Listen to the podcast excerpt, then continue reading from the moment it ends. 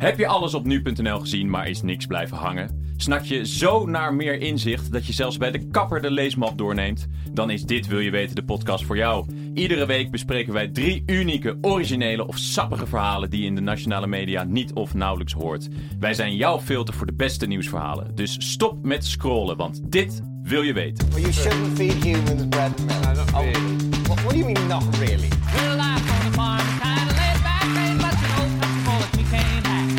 Dadelijk krijgen de dames net zoveel uren aan de bal als ze als meisje beginnen club, als jongens van diezelfde leeftijd. Goedemorgen, middag, avond of nacht, beste luisteraar. Welkom weer bij een nieuwe aflevering van Dit Wil Je Weten. Goed dat je bent ingeschakeld.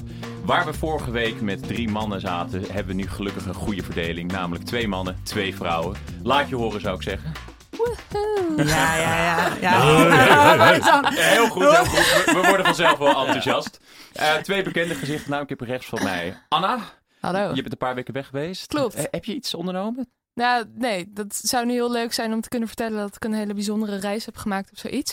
Mhm. Maar ehm, dat valt reuze mee. Ik heb gewoon eh, een microfoon vrijgegeven aan, Aan de andere. aan andere stemmen. Ja. Ja. Ja, zo ben ik af en toe. Oké. En tegenover me heb ik eh Freek. Dag Bart. Hoe is het weer om eh, even niet te presenteren, maar Nou. gewoon met de items te mogen komen? Nou, wel goed. We pingpongen zo een beetje heen en weer. Ja, dat ja. bevalt eigenlijk wel. ja, dit is eigenlijk wel eh, eigenlijk ook wel lekker inderdaad. En eh, links van me heb ik iemand die voor de tweede maal meedoet. Lisan, hallo. Hi, ja. Ja, eh, je bent een paar weken geleden voor het eerst hier geweest. Ja. Eh, waar kunnen de luisteraars jou ook weer van kennen? Dat was het verhaal over Daily Paper Ja. en, en het Elman Peace Center in Mogadishu, Somalië. Ja, en dat stuk over de Daily Paper had je toen de tijd zelf geschreven, toch? Ja. Klopt. Want jij bent journalist, freelance journalist. Journalist en, eh, ja, en, en docent bij de UvA, beide. Ja. Ja, ja, en ik heb begrepen dat we ook vandaag weer een zelfgeschreven stuk van je mogen Ja. verwachten, toch? Klopt. Oké, nou dat gaan we nog eventjes voor, eh, voor ons eh, houden. Maar goed, zoals we altijd beginnen we met een kort rondje langs de headlines van afgelopen week. En weet je wat, Freek? We beginnen met die headline van je. Ja, dat was voor mij wel echt de rotmaatregel. Zoals de hele VVD hem de hele week eh, heeft genoemd. Ja. De 100 km per uur. Ik vond, eh, het, is, het is natuurlijk heel veel over te zeggen. En ik vind het al lang prima. Want het, het minder uitstoot en het, het, het, het rijdt meer door. En Ja. alles erop en eraan. Maar ik vond hoe dat gespind was wel echt knap. Dat gewoon de hele VVD, maar niet alleen de top, niet alleen Rutte en Dijkhoff, maar ook Mhm. eh, regionaal. Al die politici die hadden het steeds maar over een rotmaatregel. Ja, En Ja, dat het, nou ja, we, we vinden het niet leuk, maar besturen is ook niet leuk. ja, Dus ze hadden een hele strakke fractiediscipline daarin. ja, ja nee, ik vond het ook fantastisch inderdaad om eigenlijk te zien hoe, hoe emotioneel bijna, maar eigenlijk gewoon een soort gespeeld emotioneel Rutte inderdaad erbij werd. Hoe Ja. verschrikkelijk het hij wel niet vond dat hij dit moest doen. Ja, Ja. en ik moest Ja. wel lachen. Gisteren zat, eh nee, op donderdag op, gisteren zat Dijkhoff bij Pauw. Ja? En die zei toen, ja, we moeten ook weer een beetje op gaan letten dat we niet op de PvdA gaan lijken. Want we benoemen nu wel heel erg het negatieve van alles wat we doen. Ja, ja. Dus dat is nog ze- erger. Inmiddels komen ze wel een beetje terug op hun eigen frame. Denk ik. Ja. Oh, oh, Ja. oh. Goed, eh, Anne, jouw headline. Ja, eh, de rechter heeft een uitspraak gedaan, namelijk dat de Nederlandse staat zich meer moet inzetten om kinderen uit Syrië terug te halen van IS-vrouwen. Ja. Eh, ja, dat vond ik wel heel belangrijk nieuws. Ik vond het ook goed nieuws, maar er zijn de meningen over verdeeld. ja, want meer inzetten, eh, is het ook concreet wat er dan moet eh, gebeuren? Nou, het is wel een beetje lastig, want eh, Turkije moet ook meewerken. Mhm. De kinderen die daar ja, zitten. En. Ja. het is gewoon, het is best wel natuurlijk super ingewikkeld. Het is ook ingewikkeld wat er met die moeders gaat gebeuren. Ja. Want die Ja. kunnen dan weer niet mee. En eh, die moeten ook toestemming geven om hun kinderen dan af te staan en zelf niet mee te mogen. Ja. En ehm, het kabinet is ook in hoger beroep, want die zijn het er ook niet mee eens. Oh. Dus het is Ja, sowieso super onduidelijk wat er nou allemaal gaat gebeuren. Maar ja, het is een eerste stap, of het is in ieder Ja, geval nou een ja, belangrijke uitspraak. Zo te horen is de VVD dan toch niet in de eh, negativiteit blijven Nee, hangen? nee, dat Nee. niet. Nee. Alleen Erdogan was blij. Die heeft Oh, ja. Nederland bedankt, samen met Duitsland. Oh, dat is oké. fijn. Ja, ja, ja. Nou, die complimenten die nemen we dan maar. eh. Eh, Lisan, jouw Ja, headline. nou ja, mooi bruggetje eigenlijk naar mijn headline gaat over Erdogan, onder andere. Oké. Ehm, eh, vanochtend uit de VS het bericht dat de resolutie die de Armeense genocide moest erkennen van de VS weer niet doorgaat. Nee? Ehm, nee, en dat is, ik lees nu het boek van Samantha Power, voormalig VN-ambassadeur bij de VN onder Obama. En dat een van de heikele punten was toen Obama wilde die genocide eindelijk erkennen, maar daar zouden ze eh, ja, Erdogan mee in de rug steken. Ja, en, eh, Want ja, de genocide die is, die is 100 jaar geleden heeft Ja. die plaatsgevonden. Toen hebben de Turken... het- Ottomaanse Rijk destijds het de Eerste 1,5 Wereldoorlog? Dat het, eh, toen Ja, in was? 1915 tot 1923. dus Ja. Anderhalf miljoen eh, mensen vermoord. En eh, ja, destijds Obama is toen op het laatste moment teruggekrabbeld. Die zei, ja, we hebben toch Turkije te veel nodig voor ons war on terror. Ja. En vandaag zegt Trump eigenlijk, ehm, we hebben Turkije te veel nodig voor, eh, voor nog steeds Syrië. Dus ik vond dat ook een hele soort van cynische, ehm, ja. Ja. links en rechts in het politieke spectrum in de, in de VS is dit zo'n heikel punt in buitenlandbeleid en het wordt niet opgelost. Dus ja, Nee. een kijkje in de geopolitiek vanuit eh, Amerika. Maar het Nederlands kabinet heeft het altijd over de Armeense kwestie, toch? Ja, de kwestie. De ja, is ook ja. interessant. Ja. Ja, ja, daarom zei ik net genocide. Inderdaad, ja, genocide is gewoon nog steeds ja, Beladen. ja, beladen. Ja. Nou ja, Ja. goed. eh, dat waren de headlines in ieder geval. Maar eh, daar zet je deze podcast natuurlijk niet voor aan. Wij bespreken juist de verhalen die je niet zo snel in de grote media hoort. En vandaag beginnen we met het verhaal van Frank. When the work's all done and the sunset's low, pull out the fiddle and the rosin up the bow.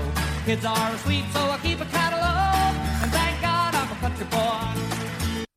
Nou, heel herkenbaar. Country Boy. Gaan we het weer over de boerenprotesten hebben, Wij kunnen er geen genoeg van krijgen. nou, niet over de boerenprotesten, wel over de boeren. Eh, nee, dat hele Malieveld laten we even achter ons liggen. Dat is nou wel lang genoeg eh, nieuws geweest. Mhm. Nee, ik wil het hebben over de Europese landbouwsubsidie. En daar gaat een, een bedrag in om. Nou, laten we een gokje doen. Hoeveel denken jullie dat er wordt uitgegeven aan landbouwsubsidie door de EU per jaar? Poeh. eh, nou, een miljard, twee miljard? 58 Acht, miljard euro. Wow. Ja, het is- Ongelooflijk veel ja, geld. heel veel geld. Ja. Het is de grootste post op de, E- op, de, op de begroting van de EU. Ja. Dus het is het grootste ding waar zij geld aan uitgeven. En afgelopen week kwam een stuk van de New York Times. Die staan toch wat verder weg, hè, dus die kunnen met wat meer kritische blik ernaar kijken. dat de EU eigenlijk geen idee heeft waar dat geld precies naartoe gaat. En sommige landen gaat het wel aardig. Maar er is best wel een grote groep landen in en Midden-Europa. Waar dat geld naar een klein groepje mensen gaat. Ja. die daar vervolgens ontzettend rijk van worden. Maar oké, maar hoe, hoe kan het dat je niet goed weet waar 58 miljard euro naartoe gaat? Ja, dat is nou, dat het dus heel veel geld is, denk ik. Dat is de eerste Ja. reden. Dus het is zoveel dat het moeilijk is om het te controleren. En wat er eigenlijk vooral aan de grondslag ligt, is dat de EU eh, ja, een beetje bang is om zich daar te erg mee te gaan bemoeien. Oké, Dus zij geven die subsidies vaak aan de grootste landbouwbedrijven. ja. Ja. Alleen die grootste landbouwbedrijven zijn, zeker in Midden-Europa, in handen van een heel klein clubje mensen. En Mhm. het meest aansprekende voorbeeld is dan van eh, Hongarije, Viktor Orbán. Nou, er wordt veel over de man eh, gezegd en geschreven. Want Eh, heel even, wie is Viktor Orban? Premier van Hongarije, president, een van twee, weet ik even niet. Maar Mhm. in ieder geval de, de, de hoogste man daar, zeer anti-EU. Eh Oké. Ja. Doet het ook vaak over dat de EU eh, eigenlijk debet is aan alle vluchtelingenstromen en problemen in Hongarije. En ondertussen st- strijkt een klein groepje van vertrouwelingen rond Orbán strijkt gigantisch veel geld op van die landbouwsubsidies. Ja. Terwijl hij alleen maar loopt te schreeuwen dat eh, de EU eh de verslecht voor de boeren en dat de EU de boeren kapot maakt. Ja. Terwijl een aantal van zijn vriendjes eigenlijk de grootste bedragen, 30, 40, 50 miljoen jaarlijks daarvan binnenharken. God, dat is, dat is beter de grootste hypocrisie ten top Ja, eigenlijk. eigenlijk wel. Ja. Maar is het niet zo dat die, die vriendjes van hem, bedoel, hij breekt vooral de rechtsstaat af, toch? De, de universiteiten, de, de, de rechters, onafhankelijkheid, de NGO's. Dus is het niet dat hij zijn pijlen gewoon ergens anders op richt, Orban? Eh, ja, dat ook zeker. Alleen hij heeft een enorme basis op het eh, platteland. Dus zeg maar die, die stedelijke eh, bewoners van, van Boedapest, die universitaire eh, volk, zeg maar, Ja. die, die heeft een beetje een hekel aan hem. Ja. En onder de ja, plattelandsbevolking is hij heel erg populair. En daar roept hij dus dat de EU nou ja, de landbouw kapot maakt, terwijl het helemaal niet zo is. Alleen dat geld, dat gaat er naartoe. En de EU, ja, die, kan dat, die doet daar eigenlijk niks aan. Ja. Bizar, maar Ja. denk je dat ze het wel weten dat het niet goed terecht komt? Eh, ja, ja, ze weten het zeker. Alleen ze zijn heel bang om zich daarin te mengen. Er zijn heel veel onafhankelijke denktanks die daar ook onderzoeken hebben gedaan. Eh, die hebben gezegd van ja, jongens, dit geld gaat allemaal naar het kleine clubje mensen rond hem heen. Eh, doe daar wat aan. En dan, Mhm. ja, dan, dan, dan weigeren ze dat. De New York Times heeft gevraagd om een, gewoon een, een bestand van jongens, waar gaat het geld naartoe? Kan Ja. je het laten zien? Nou, dat konden ze niet eh, downloaden. nou, jij bent IT'er, Bart. Dan moet je wel, Ja. Ja, dat vond je nog wel knullig. dan moet je wel En heel het raar Europees hebben. parlement dan? Hè? Ook geen, geen actie, reactie. Nee, nog niet. Nee, Nee. die zijn daar ook vrij stil over. Ja. Nou, en, en zo is bijvoorbeeld, nou ja, Hongarije is dan een goed voorbeeld. Maar de premier van Tsjechië, die eh, is ook een groot landbouwbezitter. En die Mhm. strijkt 39 miljoen euro per jaar op Goh. aan EU-landbouwsubsidie. Ja. Ja, en, en hoe, hoe gaat het dan? Kan je, eh, wat je zegt, wordt verdeeld over een klein clubje. Maar is het dan dat ze ieder jaar weer opnieuw zeggen van nou, hey, EU, EU we hebben de volgende plan of we hebben de zo, zoveel boeren, geef ons een zak geld. Hoe, hoe gaat het proces? Ja, dat proces van EU-landbouwsubsidie is heel ingewikkeld. Dat helpt misschien ook niet mee. Nee. Dus het is, het is sowieso nogal een, een, een, een- Je wil verschillende doelen ermee bereiken. Je wil boeren steunen, je wil je eigen landbouweconomie beschermen. Want je wil niet dat wij afhankelijk worden van China of een Rusland voor ons eten. Ja. Eh, je wil prijzen op, op, op peil houden. Dus je wil heel veel dingen tegelijkertijd. Mhm. De Verenigde Staten bijvoorbeeld zijn er ook heel erg boos over vaak. Die zeggen, ja, het is, het is allemaal staatssteun en jullie helpen elkaar. ja. Dus het is een heel ingewikkeld proces. Maar wat je wel ziet is dat de grootste bedrijven Ja. ook het meeste geld krijgen. Ja. Ja. En in, bijvoorbeeld in Hongarije zijn die grootste bedrijven, die zijn nadat dat van communisme naar eh, eh, kapitalisme ging, Mhm. die zijn in een handen van een heel klein clubje mensen gekomen. Die daar, ja, daar dat een beetje bestiert. ja. En wat dan eh, het schrijnende eigenlijk is, is dat de kleine grondbezitters, die dus ook die subsidies niet zozeer opstrijken, want die hebben niet zoveel grond, die worden ook nog eens heel erg tegengewerkt. Dus als zij zich ermee gaan bemoeien, of als ze zeggen, ja, Ja. wij willen eh, ook geld, of dit gaat niet goed, we zijn het niet meer eens, dan zegt de overheid bijvoorbeeld, nou, dan zeggen wij jouw pachtcontract op, dus dan zeggen we eigenlijk gewoon je huur op. Mhm. Jammer dan. eh, en dan koopt de grote vis, die koopt dan weer het kleine stukje land. En dan zijn ze dat land weer kwijt. En dat zie je onder andere in Hongarije? en ja, ook vooral in? Hongarije. Ja, vooral. ja, van Hongarije gebeurt dat heel veel. Dus daar wordt heel veel druk uitgeoefend oefend op de kleinere Ja. eh, grondbezitters. Die dan dus uiteindelijk werken voor een klein clubje van, eh, nou ja, eh, feodale heersers, hè, kan je het eigenlijk wel noemen. Om daar dan in mee te gaan. Goh, en eh, ik ben even benieuwd, in Nederland, krijgt, krijgt Nederland ook nog subsidies? Ja, daar heb je ze niet veel over gehoord de afgelopen weken. Het woord subsidie is niet veel gevallen. Die krijgen ze zeker, Ja. ja. Ja, er is, ja, Nederland krijgt ook heel veel landbouwsubsidie. Van de EU? Van Ja. de EU, ja. ja. Het is een van de belangrijkste dingen die de EU eh, doet. Alleen in Nederland is het volgens mij niet zo dat een, een clubje vrienden van Mark Rutte uiteindelijk eh, alle grote melkveebedrijven heeft. Niet dat we weten in ieder geval. Niet dat we Nee. weten in ieder geval. Nee, nee. Goh, nou ja, ik... eh, Goh. Ja, ja, ja. ja. Wat moet je daar Ja. nou zeggen? Ja, ja, je wacht op actie. Wachten Ja. tot Ja. er een, eh, een actie Ja. komt. Dan wel van een nieuwe Europese Commissie. Dan wel van een, eh, Ja. van een Europees Parlement. Ja. Dat ze zich toch even achter de oren gaan krabben en Orbán gaan aanspreken. Maar ik denk, als ik eerlijk ben, dat er zo'n lang lijstje is met dingen eh, Ja. die spelen met Hongarije. Dat dit waarschijnlijk eh Ja, daar toch onderaan de onderaan lijst de lijst verschijnt. de Ja. lijst verschijnt. Ja. Nou, eh, dank in ieder geval dat het hier onder de aandacht eh, wordt gebracht op deze manier. Ehm, dan eh, gaan we nu door naar het volgende item. En dat is het item van Anne. En dat is er zelfs nog een beetje aan gelieerd. Well, you shouldn't feed humans bread and milk. No, not Oh, really. What, what do you mean, not really? It's absolutely demonstrably fine. No, it's not very good for you. Well, it's fine. Bread and butter We've been drinking milk and eating bread for ages. Why is it suddenly a massive problem? Oh, Yeah. no, actually, we're supposed to live till we're 250. But no, we've been eating all this poisonous bread and milk all the time. We can barely limp past 98. Ja, hier hoorde je David Mitchell met een van zijn beroemde eh, boze, ja, zijn rants eigenlijk. Dat, in, in QI, programma QI. Maar zo te horen gaan we het van produceren van voedsel naar het consumeren Precies. van voedsel. Ja, ehm, nou ja, brood en melk mag dus niet meer, je hoort het. Heel slecht voor je. Blijkbaar. Eh, dat is niet het enige voedingsadvies wat we de afgelopen jaren hebben gehoord. Eh, als je een beetje probeert op je gezondheid te letten en dat allemaal een beetje volgt, dan vliegen de adviezen eigenlijk om de oren. Ja. Eh, de ene keer mogen we geen vlees meer eten of geen rood vlees. De andere keer moeten we meer superfoods eten. De andere keer moeten we letten op onze vetten, dan op onze koolhydraten. Ja. Eh, Hartstikke vermoeiend allemaal. het is best vermoeiend. Vooral, eh, het is misschien vermoeiend voor mensen die het allemaal niet zoveel kan schelen. Want die denken, laat me gewoon met rust. Ja. Ik heb het niet over jou. Dank. Nou, ik, ik, ik, ik moet- ik moet wel denken aan. Ik heb gisteren gegeten bij een eh, vriend van me. Eh, als hij luistert, dan weet hij waar het over gaat. Maar die gaat namelijk samen met zijn vriendin gaat hij een vegan week houden. Toen dacht ik van, nou oké, ja, prima. Die gaat dus een week lang alleen maar veganistisch eten. Maar dat was als gevolg van de eh, serie Game Changers Ja. die ze hebben gezien. Ja, Ja, Lisa, je begint al te knikken. Jij Ja. kent hem ook, hè? Ja, zeker. Ja. Over die topsporters, de boxers en de, de, de vrachtwagen lorry. De, weet je wel, die mannen die Ja. zo'n eh, vrachtwagens gaan trekken, die zijn sterkst ter wereld en die zijn vegan al Ja. tien jaar of vijf jaar. En die, die leven van dierlijke, of sorry, groene proteïne in plaats van dierlijke proteïne. Ja, dat was het. eh, Ja, het schijnt wel echt een goede docu te zijn. ja. Maar je hebt op Netflix alleen al heb je zoveel documentaires over voedsel. En Ja. eh, de een is beter dan de ander. Op de een is meer kritiek dan op de ander. Omdat ze niet allemaal echt eh, goed onderbouwd zijn. En hele Mhm. verschillende dingen pretenderen. En eh, nou ja, zo kan je verklaren dat er zoveel verschillende voedseladviezen zijn. Want er zijn gewoon veel eh dieetgoeroes en Ja. documentairemakers en, en mensen die dingen roepen die ze niet echt onderbouwen met eh, ja, solide wetenschappelijk onderzoek. Maar wat ik opvallend vind is dat ook eh, adviezen die wel uit wetenschappelijk onderzoek vloeien, Ja. dat die elkaar ook tegenspreken. Eh, Oké, neem- noem daar eens een voorbeeld van. Of wat, Nou ja, wat bijvoorbeeld wat ik net zei over rood vlees. Ja. Een tijd geleden werd gezegd, eh, dat, dat je dat absoluut niet meer moet eten. Want Mhm. eh, dat zou de kans op kanker heel erg verhogen. En dat is eh, onlangs weer, eh het is inmiddels alweer een paar maanden geleden, geloof ik. Ja. eh, heeft de wetenschap gezegd, of niet de wetenschap, maar is er weer onderzoek geweest eh, dat aantoont dat dat toch niet zo is. En eh vals alarm, daar kwam het eigenlijk op neer. Ja.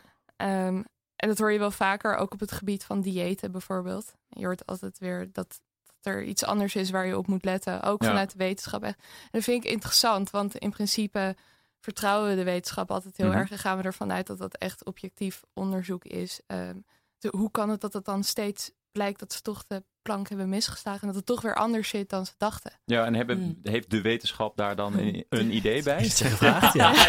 ja, wie, wie is de Die mensen. hè? Ja, precies. Ik heb meneer eh, Wetenschap even opgebeld. nou ja, er zijn wel wat verklaringen. Het is gewoon heel erg moeilijk om hier onderzoek naar te doen.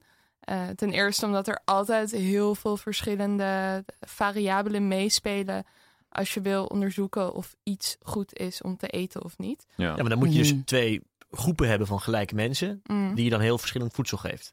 Maar misschien bestaat Ja. dat niet, gelijke mensen. Of, Nou ja, wel? dat of is dat een Ja, probleem ja, of niet? Ja. Dat is een ja. van de problemen. Ja. Ja. Het is echt bizar Ja. hoeveel Ja. er meespeelt. Zelfs Ja. Kijk, elk mens is verschillend. Ehm, en wat voor een lifestyle je hebt, heeft er invloed op. Maar ook je genen, je leeftijd, je geslacht. eh, nou, Ja. echt, ik kan wel honderd dingen opnoemen. Ja. Maar ook jij als mens zelf verandert de hele tijd. Ja. Dus zeg maar, als ik nu een stukje kaas eet, dan wordt dat, gebeurt er iets anders in mijn lichaam dan wanneer jij jullie een stukje kaas zouden eten. Maar als ik een stukje kaas eet, gebeurt er ook iets anders in mijn lichaam dan eh, als ik over een week een stukje kaas of over een jaar een stukje kaas zou eten. Omdat Ja. mijn situatie, er dan weer andere factoren eh, een rol spelen in hoe ik dat bijvoorbeeld verteer. En Dus er is eigenlijk gewoon geen nulgroep. Die, die, die bestaat niet. nee, dat is inderdaad Nee. een van de. pro- Nou ja, wat je zou, het enige wat echt zou werken, Ja, maar dat baby's. Nee, grapje. Dat is... Ja, kijk, een soort van enorm experiment. Ja, ja, ja, dat u werkt. Ja. Je kunt een handtekening dan op niet zetten zetten dat ze het goed vinden. Dus Bij dat, dat voorkeur ook nog familie van elkaar. Ja. Ja. ja, dat is inderdaad de oplossing die ik wil voorstellen.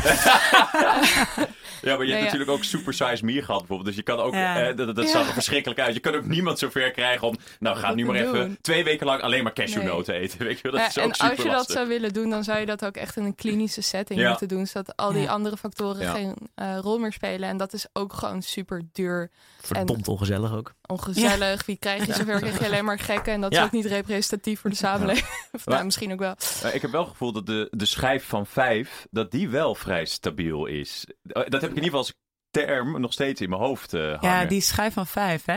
Ja, Ja. die verandert in Nederland niet zo. Maar Nee. die is dus in, nou, daar hebben we het net over, hè? Die is in eh, Canada dus wel veranderd. Ja. Ehm, en aangepast naar nou ja, wetenschappelijke inzichten die wel zijn Mhm. veranderd. Die is hoe- inmiddels ja. vegetarisch. Die is Vegetarisch. Ja. Ja. Ja. Maar is dat echt gebaseerd? Gaat het om, om duurzaamheid of om echte gezondheid? Nee, echt gezondheid, echt Oh, voedingsadvies. Dat was ook inderdaad de, ja, de, de boodschap toen Mhm. van, de, van de regering. Van ja, je kunt echt goed vegetarisch en heel gezond eten. Want dat Ja. is Ja. basically waar alles in zit. Nou ja, dat was, dat was toen een hele, heel ding, een half jaar geleden of zo. Nou, volgens mij is het ding ook een beetje... De schijf van vijf is niet zozeer veranderd in de zin van dat de eh, voedingswaarde en de, ja, de macronutriënt Mhm. heet dat, die zijn dan hetzelfde gebleven. Dus dat gaat erom dat eh, ook als je hem vegetarisch maakt, je nog steeds zoveel eiwitten, eh, vetten, Ja. koolhydraten moet binnenkrijgen en zoveel Ja. vezels, Ja. vitamine, al dat soort dingen. Alleen die kan je gewoon uit verschillende voeding halen. ja, de dus hoe kan- is anders. Ja, precies. Ja. Dus ehm, Volgens mij is het enige waar ze het over eens zijn... is dat dat glaasje rode wijn of het biertje s'avonds... dat, je- dat Oh ja. dat gewoon echt niet goed voor je is. Ja. Volgens mij is daar inmiddels wel een streep onder getrokken van... eh, nee, dat moet je gewoon... Ja, denk Ja. je dat niet? Één glaasje Ja, rood? ja, dus hebben alle vier die sigaar, merk ik al. Ik leef ook nog steeds naar die wetenschap, maar volgens mij zeggen ze inmiddels van nee, nee, eigenlijk niet doen. En- ik denk wel serieus dat daar uiteindelijk eh, een soort van, nou niet een oplossing zit. Maar kijk, want ik zelf vind het soms ook frustrerend. Ik probeer ook een beetje op mijn gezondheid te letten. En dan weet Ja. ik ook niet meer wat ik moet geloven. Maar uiteindelijk zijn de basics eh, wel gewoon duidelijk. En daar is iedereen het over eens. En heel veel mensen die focussen zich op die ja, kleine details. En op die, wat er nu weer een hype is in die wereld. Maar als je gewoon inderdaad zorgt dat je niet te veel drinkt. en Niet te veel eet, niet te weinig Beetje Niet- gevarieerd. beetje gevarieerd. Niet die echte apjes troep waarvan we Mhm. allemaal weten wat het is. Zo ingewikkeld zijn die basisdingen niet. En als je die al goed hebt, dan Ja. ben je echt al best wel gezond bezig, heb ik het idee. En, en Anne, ik ben er wel even benieuwd nu. Heb jij een favoriete maaltijd bijvoorbeeld? Oh, dat is zo lastig. Ik hou zo erg van eten. Ik kan alles eten. Echt van junkfood tot... Nou, ik merk wel, als ik gezond eet, dan voel ik me wel gewoon Ja, echt ja. beter. Dus dat probeer Ja. ik wel te doen. Ja. Maar oh, wat kan ik genieten van gewoon een goede Pizza. ja, pizza. Pizza. En, en ei- gewoon alle- Ja, het is ook- als iets niet mag, dan maakt het ook al een beetje lekkerder. Het is ook al mijn schrikbeeld dat je op je honderdste op de bank zit met een bak peulvruchten en een, en een alcoholvrij biertje. Ja, Zo hoeft het niet. zo hoeft het ook niet. Ja, toch? Ja. precies. Je- Ja. je- voor- als het zo moet, dan hoef jij geen 100 jaar oud hoeft te voor mij worden, niet meer, dan nee. merk ik het al. Nou, mooi. Dan eh, eh, eh, gaan we naar het volgende item op ons menu. En dat is een heel. Tropisch item, namelijk niks minder dan de ver van je bedshow.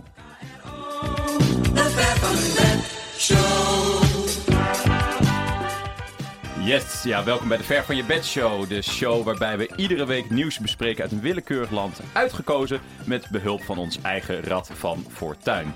En deze week zijn wij geland in het o zo tropische oord, namelijk Rwanda. Nou, Rwanda, volgens mij kent iedereen wel. Iedereen weet in ieder vaak wel dat dat in eh, Afrika eh, ligt. Hè?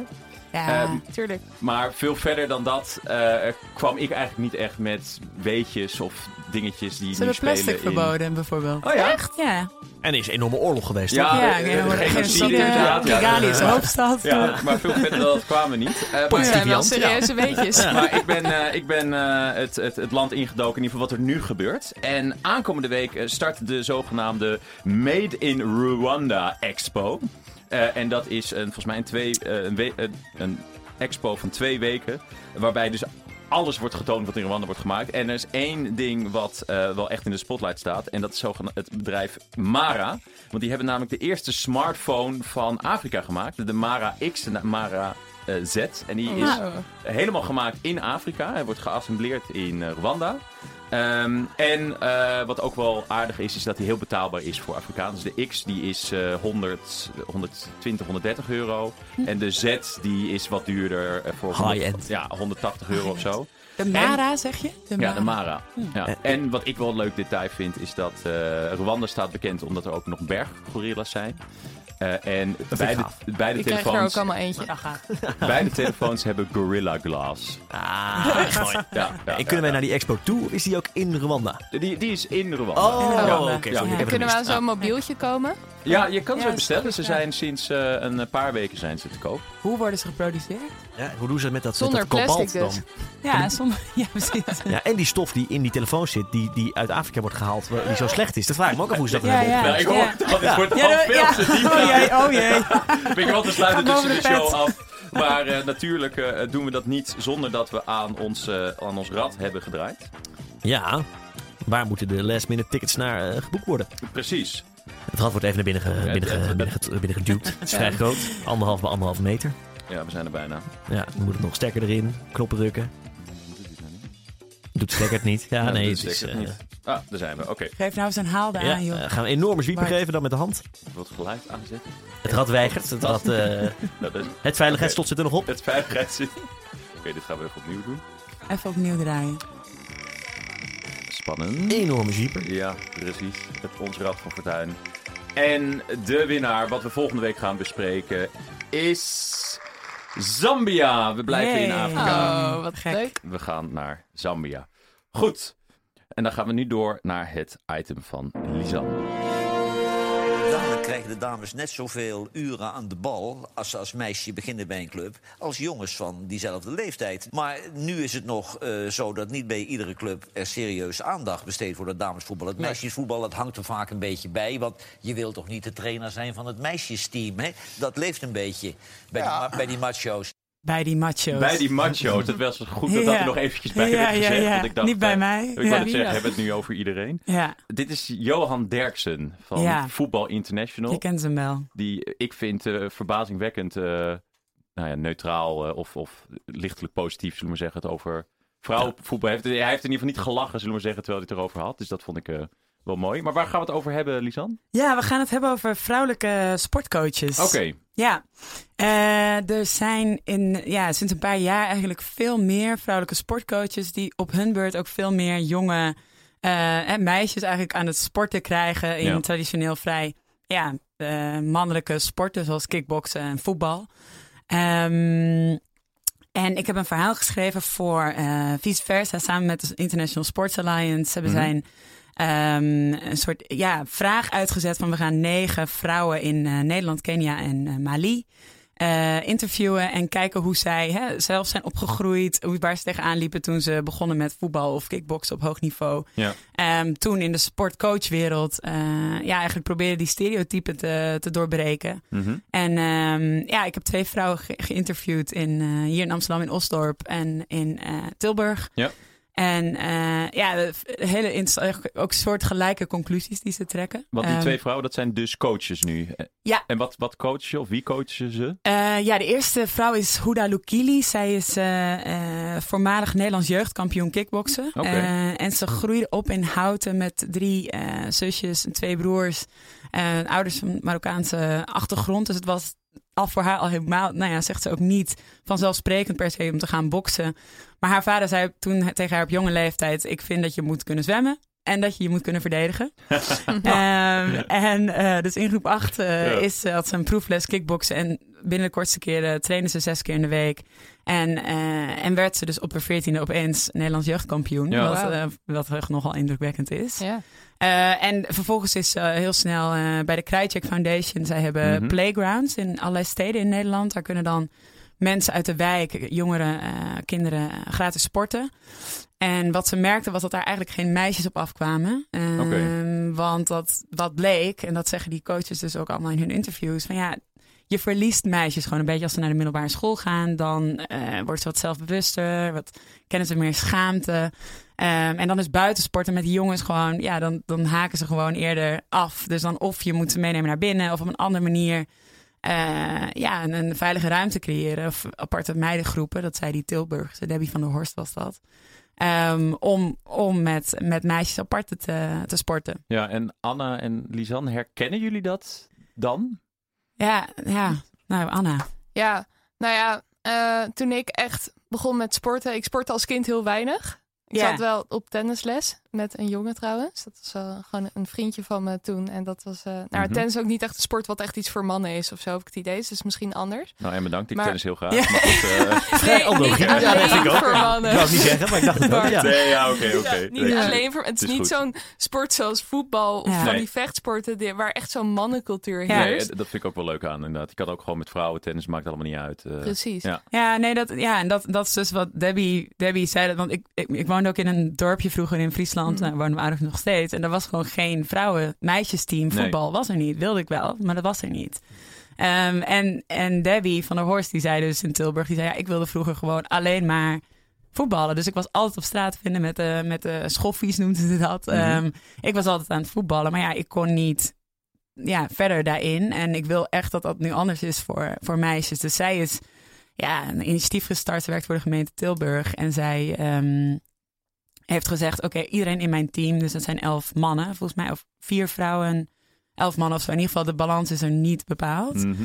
Ehm, en eh, ze, ze heeft hen allemaal gevraagd: ja, begin nou groepen waarmee je alleen meiden eh, les geeft. Want ja, dat is ook een ander type les. Jongens willen, willen alleen maar sporten. Meisjes willen misschien combineren met, eh, met kletsen over school of over incidenten die plaatsvinden. Er was laatst een, eh, kennelijk hadden ze een sessie gedaan over een potloodventer die een meisje was tegengekomen. Ze was helemaal overstuur. En toen zijn ze gewoon gaan zitten. En het niet, zijn niet gaan sporten, maar zijn daarover gaan praten. Wat betekent dat? En met een jeugdwerker erbij. Ja. En, en ja, dan blijven die meisjes dus kennelijk komen, zegt zij. Ja, want dat vind ik wel Ehm, grappig om te horen. Want ik, ja. er zijn ook hele eh, stromingen zeg maar, van mensen die zeggen... ja, je moet het eh, gewoon gelijk behandelen. Ja, precies. En meisjes en Ja, jongens precies elkaar in de hetzelfde. Maar zij, zeggen dus, of zij zegt Ja. eh, dat dat niet moet. Nee, ja, het is eigenlijk een hele, ja, is eigenlijk een hele nuchtere constatering van Mhm. haar. Dat ze zegt van ja, we hebben gewoon tot zeven jaar geleden toen zij begon te werken bij, bij Tilburg. Met al hun activiteiten die ze organiseerden. Van eh, kom allemaal, iedereen welkom. Die mentaliteit kwam er gewoon één meisje. Ja. En dertig jongens. Weet je, dus daar was gewoon een, een, een, eh, toch een conclusie moesten daar aan, aan verbinden. Van nou, dan moeten we een andere aanpak Op een kiezen. andere manier doen. Ja. Eh, en dus gaat ze met die meisjes naar binnen en bedenkt ze verschillende lessen. En, eh, en kunnen die meiden daarin groeien. En dat is, dat is wat ze nu wekelijks met eh, 65 meisjes doet. Ja. Maar, ehm, maar dus ook haar collega's aanspoort om dat te doen. En om een soort van grotere beweging eh, te creëren. En daar zijn eh, nou ja, al deze negen vrouwen mee bezig in Ja. hun land en in hun context. Ja, en hoe proberen ze dan dus de, de toekomst te vormen? Of wat, wat, eh, wat, wat zien ze voor zich? Nou, ik, ja, ik weet niet of het zo visionair is. Ik, ik vond hen allebei ehm, eigenlijk heel klein denken. En heel, Ja. heel nou niet klein denken, dat is gezegd niet goed, maar heel... weet je, als Klein ik beginnen. mensen, precies, als ik mensen in beweging krijg, als ik meiden in beweging krijg, dan dat is mijn doel. En ik wil tuurlijk, ik wil ze allemaal zoveel mogelijk rolmodellen en sportcoaches en eh, creëren. Maar, maar hun eigen rol zien ze eigenlijk vrij bescheiden, vond ik nog. eh, Ja. Voor wat je ziet, wat ze hebben gedaan. Dus dat is ja, echt wel heel, eh, heel mooi. Ja, Het beweegt wel. Het beweegt wel. Ja, Ja, de wereld beweegt. Ja, ja. 4-1 tegen Slovenië, geloof ik, eh gisteren. Oh, ja. ja. Maar dan noemen ze wel de Ja. Oranje Leeuwinnen. Dat, vond, ik- dat is dan wel weer apart. Maar jij wil leeuwen dan?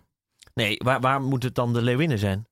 In plaats van leeuwen. In, in, Nee, in in plaats plaats van van het oranje. Ja. Ja, ja, ja, ja, ja, ja, ja. Nee, ik Ja. snap wat je bedoelt. Ja. Hetzelfde dat je altijd over vrouwenvoetbal praat en nooit over mannenvoetbal. ja. Bij mannenvoetbal is Gewoon gewoon voetbal voetbal. is mannen. Ja, Ja. ja. Ja. nou er valt dus nog genoeg eh, te winnen in Ja, ieder geval. dat denk ik ook, ja. Oké, nou daar sluiten we in ieder geval mee af. Eh, maar zoals altijd eh, werpen we natuurlijk nog eventjes een korte blik naar volgende week. Oftewel, eh, ja, Anne, wat gaat eh, volgens jou het nieuws domineren? Nou, jongens, er komt een heel bijzonder persoon aan per trein in Apeldoorn zaterdag. Normaal trein, komt hij met ja. de boot, maar hij komt met de trein, want er is geen haven. En het is Sinterklaas. Hey. Wacht even hoor. Sinterklaas komt aan in een stad waar geen haven is. Ja, ik weet ook niet wat een bezield wordt ook een jaartje ouder. Met de, Nee. met de pakjes trein 12 dan of zo. Nou, dat, eh, zeg, zeg, zal alsje- wel, ja. zeg alsjeblieft dat het een stoomtrein is. dat ehm, Kijk, ik. ik, ik maak me niet graag kwaad over Sinterklaas, maar ik vind dit wel een grensgevalletje. Ik weet het maar het hele feest is toch aan het veranderen en zo. Ja. Dus je moet gewoon eh, hè, Meebewegen. Ja, ja, ja. Niet meegaan met de tijd. Ja, mooi. Oké. Eh, Freek, jouw headline. Ja, ik denk dat we komende week een minister Wiebes gaan zien in het kabinet die het heel erg moeilijk heeft. En wat bedoel je dan? Dan bedoel ik, nee, ik bedoel eigenlijk vooral zijn staatssecretaris, staatssecretaris Snel Ja? Van de Belastingdienst. Ik denk dat die het vuur aan de schenen gelegd wordt. Vandaar is er een rapport uitgekomen waaruit blijkt dat de Belastingdienst heel erg fout heeft gezeten. eh, in de behandeling van enorme grote groepen gezinnen. Als het gaat om kinderbijslag. Waarbij mensen echt in de schulden zijn gekomen. Problemen hebben gehad. En ik denk dat we in ieder geval heel vaak sorry en, eh, sorry en excuses gaan horen. Ja. Eh, en misschien ook nog wel meer stappen. Dat is mijn, eh, mijn, mijn orakelvoorspelling voor komende week. Oké, Ja. dat vind ik een hele, hele gedurfde, gewaagde voorspelling. Maar we, Ja. we, we gaan het zien. Nou, je mag me dan houden. Wie weet, volgende week hebben we het er nog eventjes over. Lisan, jouw het, eh, vooruitblik. Ja, ik, eh, nou ja, om maar gewoon even bij het verhaal van Freek te blijven, hè, die, die landbouwsubsidies. Ehm, ik denk dat de Europese Commissie gewoon maar weer eens aan het werk moet. En dat zou wel eens kunnen gebeuren op 1 december. Dat ze geïnstalleerd worden, eh ingestemd Ah, zo. het Europees Parlement. En dan gaat eh, de Commissie hopelijk weer, eh, weer zijn werk doen. Onder leiding van Ursula von Leyen. Commissie, Ursula von Leyen, ja. Nou, mooi, 1 december. Dat is Ja. eh, met Sinterklaas. En, eh, en eh, nou, wie weet wat er de- in de Tweede Kamer gebeurt. De stip op de horizon. Ja. Goed, beste luisteraars. Dat was hem voor deze week. Leuk dat je er weer bij was. Eh Lisan, eh, fijn dat je weer bij ons Ja. aan tafel kwam zitten. Graag gedaan, leuk, Freek, dank. Anne, goed dat jullie er weer waren. Bart, geweldig gedaan. Luisteraars, tot volgende week. Tot dan.